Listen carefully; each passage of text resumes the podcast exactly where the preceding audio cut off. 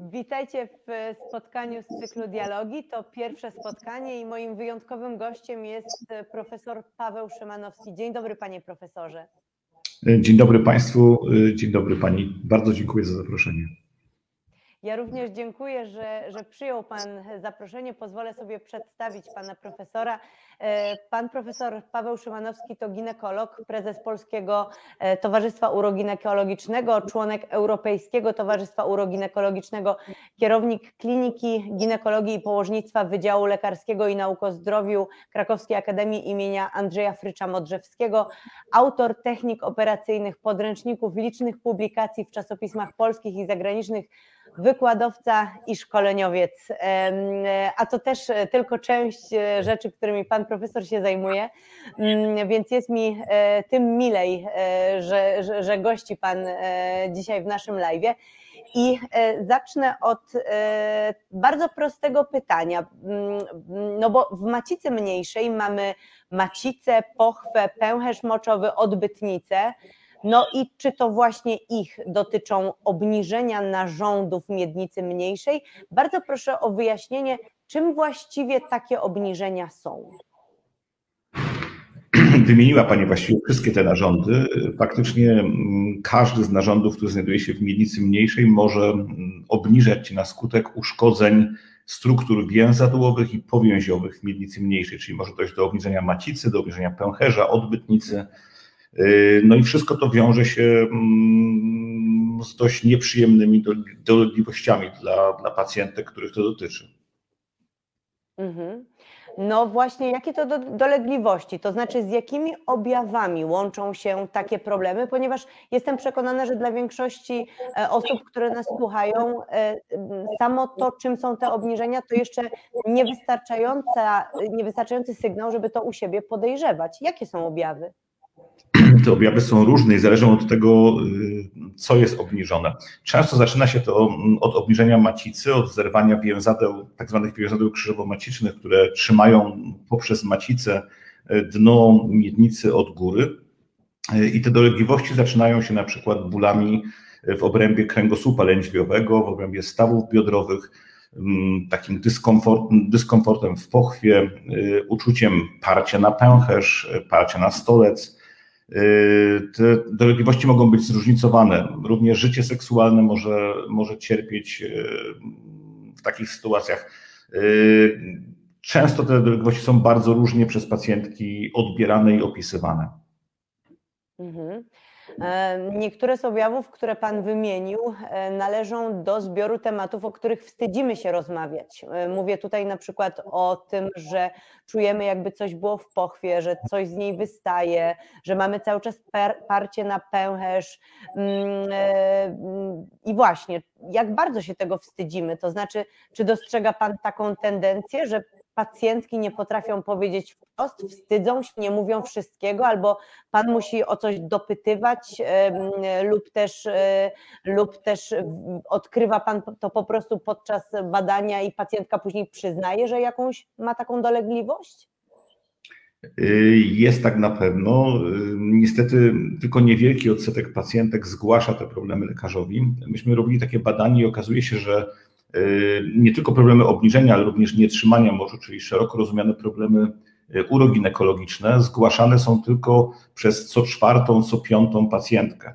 A jeszcze bardziej przykre jest to, że niestety my lekarze często lecząc nowotwory, inne poważne y, stany w medycynie, no lekceważymy te, te dolegliwości i tylko kilka procent pacjentek, które zgłasza te problemy lekarzowi, y, faktycznie uzyskuje również adekwatną poradę y, lekarską. Także tutaj na pewno jest bardzo dużo do zrobienia. A są to y, choroby bardzo częste. W uroginekologii najczęstszą chorobą jest z pewnością nietrzymanie moczu, ale również obniżenie narządów. Dotyczy już 10% kobiet w wieku pomiędzy 20 a 40 lat i potem stopniowo y, ten odsetek rośnie, szczególnie po menopauzie. Wtedy spada y, stężenie hormonów płciowych, to powoduje mm, nagłe pogorszenie jakości tkanki łącznej i wtedy często te, te problemy, czy najczęściej wtedy ujawniają się i odsetek tych pacjentek rośnie mm, i osiąga około 80 roku życia ponad połowę populacji. Czyli jest to no, bardzo częsty problem, jest to choroba społeczna. Jak wiemy, każda choroba, która występuje mm, w populacji z większą częstotliwością niż 5% należy uznać za chorobę społeczną. Tutaj mamy chorobę, która występuje u ponad 10, a u starszych osób nawet u ponad połowy populacji. Czyli tak naprawdę dotyczy to ogromnej ilości osób, a powiedział Pan, że tylko kilka procent zgłasza te problemy. Mm. Zgłasza, zgłasza 20-25%. Kilka procent z nich mhm. uzyskuje adekwatną poradę lekarską. Rozumiem. Mhm. A kogo w takim razie dotyczą te obniżenia? Bo powiedział Pan e, e, już o odsetkach związanych z, mm, z wiekiem, ale czy są jakieś grupy, które są szczególnie na to narażone? W zasadzie każda kobieta, i tutaj faktycznie takim, taką główną przyczyną tych chorób są porody drogami i siłami natury. Oczywiście nie oznacza to, że należy mm, rekomendować rodzenie poprzez cięcie cesarskie, natomiast y, należy zastanowić się na przykład nad planowaniem porodu w przypadku dużego dziecka, gdzie mm, szacowana waga urodzeniowa przekracza 4 kg, bo faktycznie gro tych defektów powstaje właśnie w czasie mm, porodu. Potem ciężka praca fizyczna, obciążanie na miednicy jakby utrwala te defekty i, i właśnie po menopauzie, kiedy zaczyna brakować hormonów płciowych, dochodzi do uwidocznienia tych, yy, tych defektów. Przynajmniej to jest ta, ta taka najbardziej typowa droga. Są też pacjentki młode, które na przykład po urodzeniu jednego dziecka już zauważają obniżenie czy wypadanie nawet narządów miednicy mniejszej. Ale jest to mała grupa pacjentek i tutaj prawdopodobnie są to pacjentki z, mm, z pewnymi defektami mm, czy mutacjami genowymi, które powodują, które powodują tego typu problemy. Zauważyłam, mam nadzieję, że mnie słychać, zauważyłam, że pojawił się jakiś problem z moim obrazem. Natomiast e, już za sekundkę e, będzie mnie widać. Słychać tak, panią. Już będzie mnie widać, e, a ja tymczasem kontynuuję pytanie i, i, i, i za chwileczkę się też pojawię. Zanim zapytam o metody leczenia, jeszcze chciałabym spytać o, chciałabym dokończyć eksplorowanie tego tematu rozmowy o tym w gabinecie ginekologicznym, skoro jedna piąta, jedna czwarta kobiet tylko zgłasza taki problem, to jak o tym rozmawiać? Jak rozmawiać o tak wstydliwych objawach i jak to powiedzieć w gabinecie ginekologicznym i kiedy podczas takiej wizyty?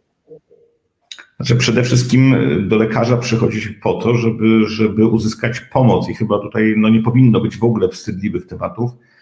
Yy, myślę, że jest to taką troszeczkę mm, naszą cechą narodową. Ja długo pracowałem w Niemczech i wydaje mi się, że tam yy, pacjentki mają mniejsze problemy w rozmowie na przykład z lekarzem. Myślę, że po prostu, jeżeli ktoś ma jakikolwiek problem, no po to przychodzi do lekarza, żeby uzyskać pomoc. Pomoc może uzyskać tylko wtedy, jeżeli, jeżeli wyartykułuje to odpowiednio. Po prostu w prostych słowach należy opisać to, co komuś dolega. Mhm.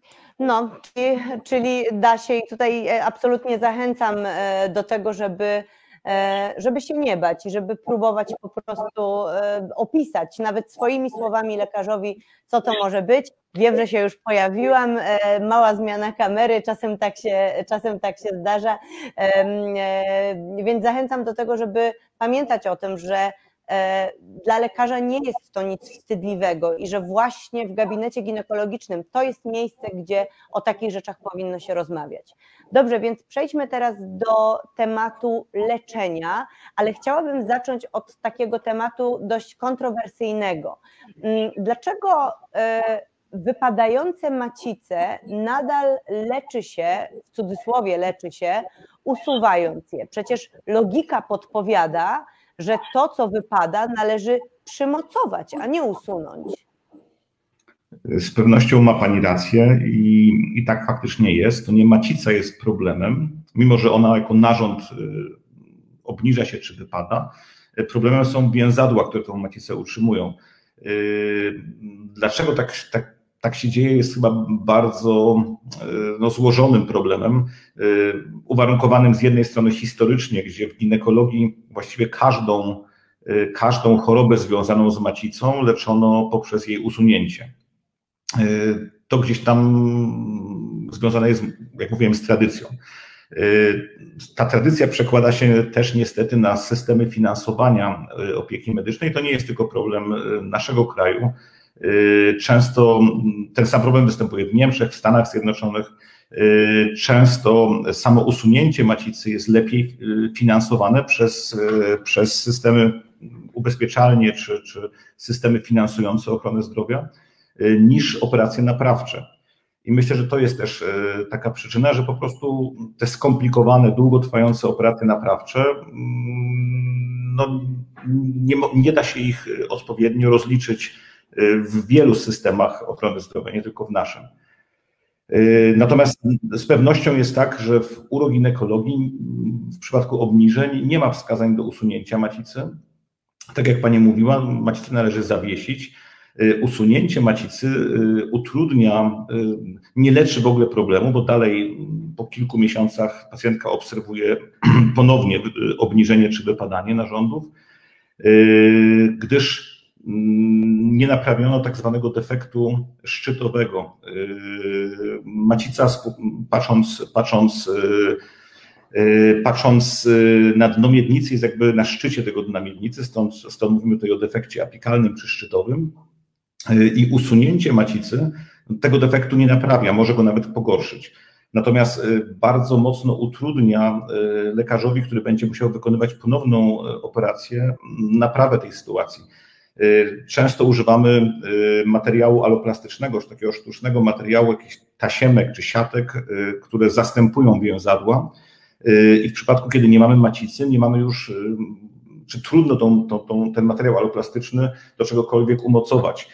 Musimy najpierw przejść przez wzrosty spowodowane usunięciem macicy, a potem dochodzimy do wypadającej pochwy, która jest często atroficzna, cienka jak pergamin I w tym miejscu y, no, musimy fiksować, y, mocować właśnie materiał aloplastyczny. To jest bardzo trudne i powoduje też ryzyka, na przykład tak zwanych erozji, czyli ta siatka wychodzi do pochwy, jakieś stany zapalne. Bardzo to tą sytuację utrudnia. Także na pewno, na pewno z powodu obniżenia nie należy usuwać macicy. Jeżeli usuwamy macicę z powodu obniżenia, powinniśmy mieć, mm, znaczy jeżeli usuwamy w trakcie takiej operacji na przykład trzon macicy, powinniśmy mieć dodatkowe wskazania, na przykład mięśniaki, nieprawidłowe krwawienia. W każdym razie samo, sam fakt obniżenia macicy nie jest na pewno powodem do jej usunięcia. Mhm. E, czyli taki argument, że e, ktoś już nie zamierza e, mieć e, dzieci, więc nie potrzebuje macicy, jest absolutnie bezzasadny, tak? Y, absolutnie tak. Macica w kontekście uroginekologicznym, a szczególnie szyjka, jest, ma swoją funkcję do końca życia kobiety. Y, właśnie poprzez szyjkę macicy, czy poprzez macicę, y, więzadła krzyżowo-maciczne utrzymują całe dno miednicy od góry. Mhm. E, czy te materiały aloplastyczne, o których Pan powiedział, służą też naprawie sytuacji e, po porodach? Mm, czy to również jest, y, są tego typu obniżenia? Y, tak, ale rodzaje operacji i, i tych technik operacyjnych jest bardzo wiele. Nie da się tak tutaj generalnie powiedzieć, że, że na przykład po porodach, y, ogólnie u kobiet młodych po porodzie będziemy starali się unikać użycia materiału aloplastycznego. Raczej stosujemy go u kobiet starszych, aczkolwiek również u tych kobiet młodych czasami zdarza się, że musimy go użyć. I też tutaj są duże różnice w zależności od tego, czy używamy ten materiał w jamie brzusznej, y, czy bezpośrednio pod ścianą pochwy, gdzie jest on wyczuwalny. Także nie da się tego pytania, na to pytanie odpowiedzieć y, jakby jednoznacznie w, w krótkich słowach. Mhm. E, chciałam jeszcze o te operacje Pana zapytać, bo powiedział Pan, że jest wiele technik, natomiast wiem, że najnowsza książka Pana autorstwa, która wkrótce się ukaże, dotyczy właśnie tych technik operacyjnych. Czy mógłby Pan jeszcze e, powiedzieć kilka słów na temat tego, jak wyglądają takie operacje uroginekologiczne i w jaki sposób się e, przeprowadza któreś z takich operacji? Mhm. Y, no znowuż bardzo, bardzo szerokie pytanie, natomiast y, ogólnie staramy się, staramy się tak operować, żeby możliwie nie zmienić anatomii, y, czyli żeby zachować oś pochwy, zachować odpowiednią szerokość pochwy, która umożliwia współżycie, czyli na pewno nie wolno tutaj operacje polegające na zamknięciu pochwy, na jakimś maksymalnym zwężeniu pochwy, to są operacje, które no w moim mniemaniu przeszły do historii medycyny i nie powinny być już stosowane. E, zawsze staramy się, niezależnie od wieku pacjentki, e, zachować e, możliwość współżycia. W tej chwili społeczeństwo europejskie starzeje się, żyjemy coraz to dłużej, ale też oczekujemy coraz wyższej jakości życia. I, i jakby w to wpisuje się również możliwość współżycia. Okazuje się, że badania pokazują, iż y, około 50% osób między 70 a 80 rokiem życia w Europie jest nadal aktywna y, seksualnie. Te operacje mogą być wykonywane od strony pochwy, aczkolwiek w tej chwili gro tych operacji wykonywanych jest w ramach chirurgii minimalnie inwazyjnej, czyli laparoskopowo.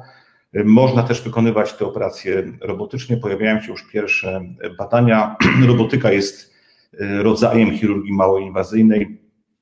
E, I myślę, że, te, że w tej chwili można powiedzieć, że faktycznie e, tak przynajmniej jest w naszej klinice 70-80% tych operacji wykonywanych jest właśnie technikami laparoskopowymi.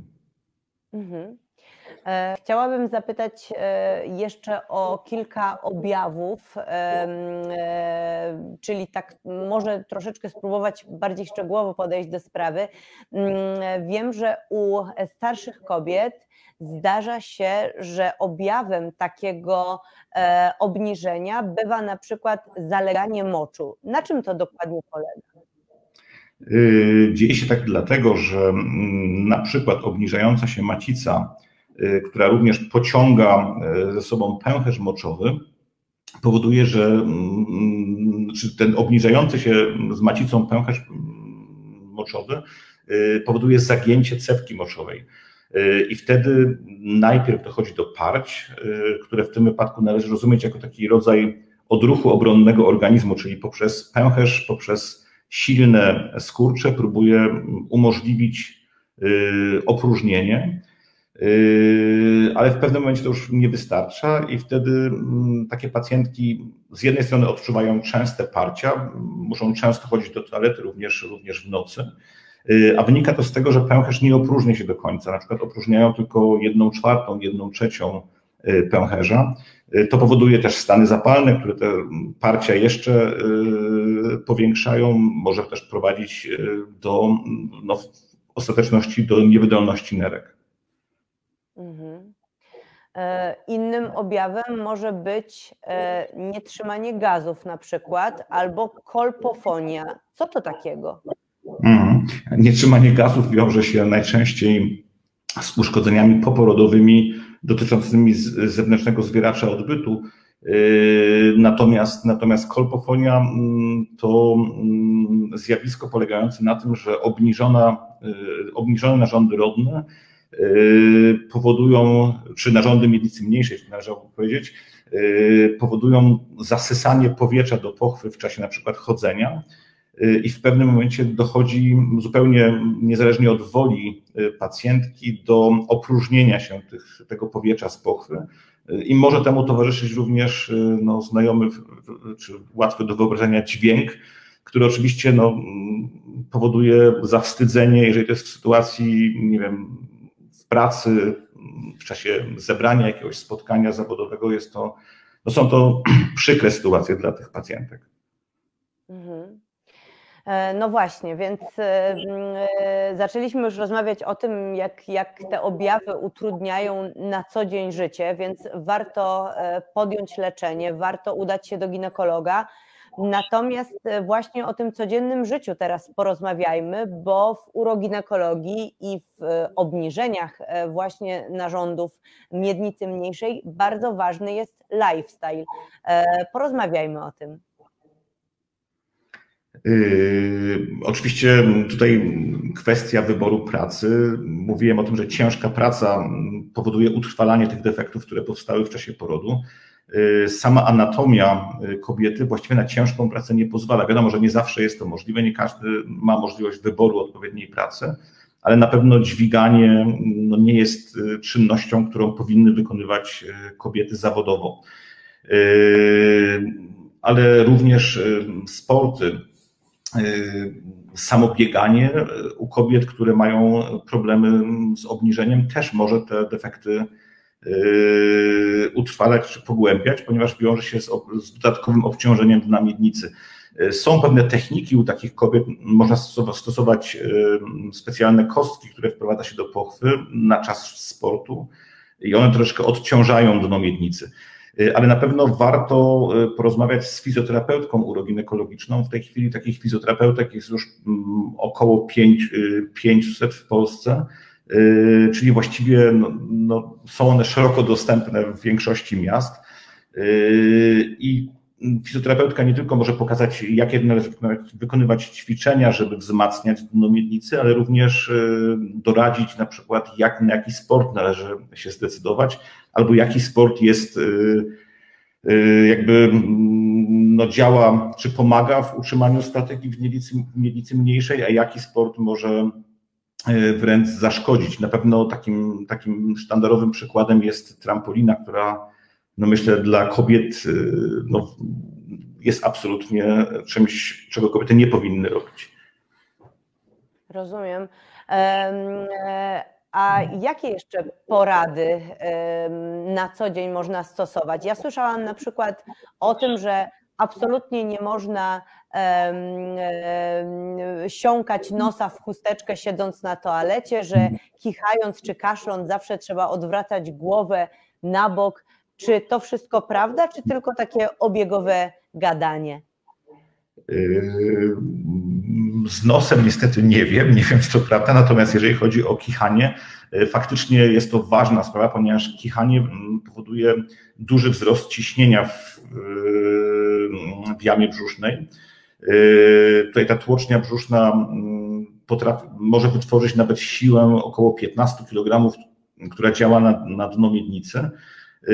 I faktycznie u kobiet, które mają już jakieś uszkodzenia w obrębie dna miednicy, jest to bardzo ważne, żeby przed kichnięciem, żeby nie wstrzymywać odruchu kichania, y, również kaszlu, ale przed kichnięciem obrócić tułów i, i kichać faktycznie w łokieć. Dzięki temu te siły nie działają bezpośrednio na dno miednicy, tylko, tylko, tylko mm, no, bardziej bocznie i w ten sposób możemy to dno miednicy oszczędzić. Mhm. E, zanim e, przejdę jeszcze do e, kolejnych dwóch pytań, które przygotowałam, chciałabym tylko mhm. powiedzieć, że jeżeli drodzy widzowie, drogie Wicki, macie pytania, jeżeli o coś chcecie zapytać, to to jest teraz też dobry moment, żeby już te pytania powoli pisać i jak, i jak skończę przepytywać pana profesora z mojej listy, to, to na te pytania oczywiście spojrzymy. E, tymczasem e, jeszcze kontynuując temat tej fizjoterapii uroginekologicznej, to czy oznacza to, że tak naprawdę każda osoba z żeńskimi genitaliami powinna udać się do e, fizjoterapeuty? To znaczy, że tak naprawdę każda pacjentka ginekologiczna powinna chociaż raz w życiu zajrzeć do takiej fizjoterapeutki, żeby żeby nauczyć się tych prawidłowych praktyk. Czy tak jest? Myślę, że jak najbardziej. W krajach Europy Zachodniej po porodach oferuje się w zasadzie wszystkim pacjentkom y, taką fizjoterapię uroginekologiczną w kontekście profilaktycznym. W Polsce idziemy w tym kierunku, nie wszędzie to jeszcze funkcjonuje, y, ale na pewno ma to sens, no biorąc pod uwagę, że 35-40% kobiet ma jakiś problem uroginekologiczny, na pewno fizjoterapia uroginekologiczna jest bardzo wskazana. Tym bardziej, że styl życia w Europie czy również w Stanach Zjednoczonych powoduje, że w zasadzie dno miednicy, że my w zasadzie dna miednicy nie używamy. I tutaj ważna jest jego aktywacja i pozwala na to bardzo często jakby ominąć konieczność operacji. Nie zawsze fizjoterapia rozwiąże nam problem, jeżeli już jakiś problem istnieje, ale również po operacjach uroginekologicznych zawsze konieczna jest fizjoterapia, żeby wzmocnić jakby struktury, które zostały naprawione w czasie operacji, są potem wzmacniane poprzez ćwiczenia. Czyli to trochę działa tak, że jeżeli ginekolog widzi potrzebę, wysyła pacjentkę do takiej fizjoterapeutki, takiego fizjoterapeuty i odwrotnie, to znaczy jeżeli na przykład po konsultacji fizjoterapeuta widzi, że wymagana, że, że sprawa jest poważniejsza i wymagany będzie zabieg, to po prostu odsyła do, do ginekologa? Tak to powinno wyglądać. Polskie Towarzystwo Uroginekologiczne stara się promować tego typu centra. Ja też zawsze na szkoleniach dla lekarzy, dla fizjoterapeutów tłumaczę, jak ważna jest taka współpraca. Yy, chodzi o to, żeby yy, faktycznie, tak jak pani powiedziała, mm, z jednej strony fizjoterapeuci nie powinni diagnozować, czyli i też ich leczenie będzie miało lepszy skutek, jeżeli pacjentka będzie zdiagnozowana przez lekarza znającego się czy zajmującego się uroginekologią. Yy, I wtedy wspólnie w ramach takiego zespołu terapeutycznego należy przedyskutować, czy warto podjąć próbę fizjoterapii najpierw, czy może mm, ta fizjoterapia u tej pacjentki y, nie przyniesie już y, oczekiwanego efektu i wtedy lepiej y, wykonać operację, a na przykład fizjoterapię po operacji. My staramy się, my taki zespół terapeutyczny mamy. Tam zresztą nie tylko są mm, fizjoterapeutki uroginekologiczne, bo również jest miejsce dla psychologa, dla chirurga, proktologa, dla urologa i jeżeli są problemy, które, które wymagają takiej szerszej konsultacji, to w takim gronie są, są one dyskutowane. Idealnie e, zakończył Pan tę odpowiedź, bo e, doskonale po prostu e, wchodzi tutaj kolejne pytanie, bo wspomniał Pan o opiece psychologicznej, a ja właśnie na koniec chciałam zapytać o te aspekty psychiczne, ponieważ kobiety, które do mnie piszą, gdy rozmawiamy sobie o, o tych właśnie intymnych sprawach, czasami zwierzają mi się z takich doświadczeń bardzo wstydliwych, bardzo trudnych, o których też wspomnieliśmy na początku naszej rozmowy, z puszczenia bąka na ważnym spotkaniu biznesowym, odkrycia w łazience kulki wystającej z pochwy, co, co, co jest, e, no, mm, łączy się z pewnego rodzaju e, przerażeniem. No i właśnie, jeżeli jest to takie wstydliwe, no to nawet jeżeli dojdzie do tego leczenia, oby dochodziło we wszystkich przypadkach, to jak miewają się e, takie osoby borykające się z takimi problemami? Mm, e, czy taka konsultacja psychologiczna często jest konieczna? To zależy chyba od, i od pacjentki, od tego, jak, jak te problemy są zaawansowane, jak długo były na przykład nieleczone. E, trzeba zdawać sobie sprawę z tego, że problemy uroginekologiczne wpływają również na na przykład na jakość e, pożycia w związku. E, czy na przykład u pacjentki, która ma 40 lat, dwójkę dzieci i właśnie ją zostawił mąż, a na przykład w czasie stosunku płciowego gubi moc z powodu obniżenia pęcherza. Czy ma takie dolegliwości, że stosunek w ogóle jest niemożliwy i, i to wszystko będzie też się przekładało na jej, na jej życie społeczne ogólnie. Y, także no są to problemy, które mają, mają duży wpływ również na psychikę, na psychikę tych kobiet. Y, I mówię, czasami wystarczy, jeżeli ktoś się zgłosił szybko, y, wystarczy operacja, fizjoterapia i właściwie problem jest załatwiony, a są inne pacjentki, które z tym no, nie radzą sobie tak łatwo i tam na pewno, na pewno pomoc psychologa jest potrzebna. Rozumiem. Myślę, że możemy teraz sprawdzić, czy są jakieś pytania e, w tej kwestii. E, Myślę, że wyczerpaliśmy cały temat, skoro, skoro żadne pytania się e, nie pojawiły. Być może pojawią się, pojawią się później. W takim razie uprzejmie dziękuję za rozmowę, panie profesorze. Jestem pewna, że pomoże ona wielu osobom. Ja bardzo dziękuję. Dziękuję. Moim gościem był profesor Paweł Szymanowski. Dziękuję bardzo i do zobaczenia. Do zobaczenia.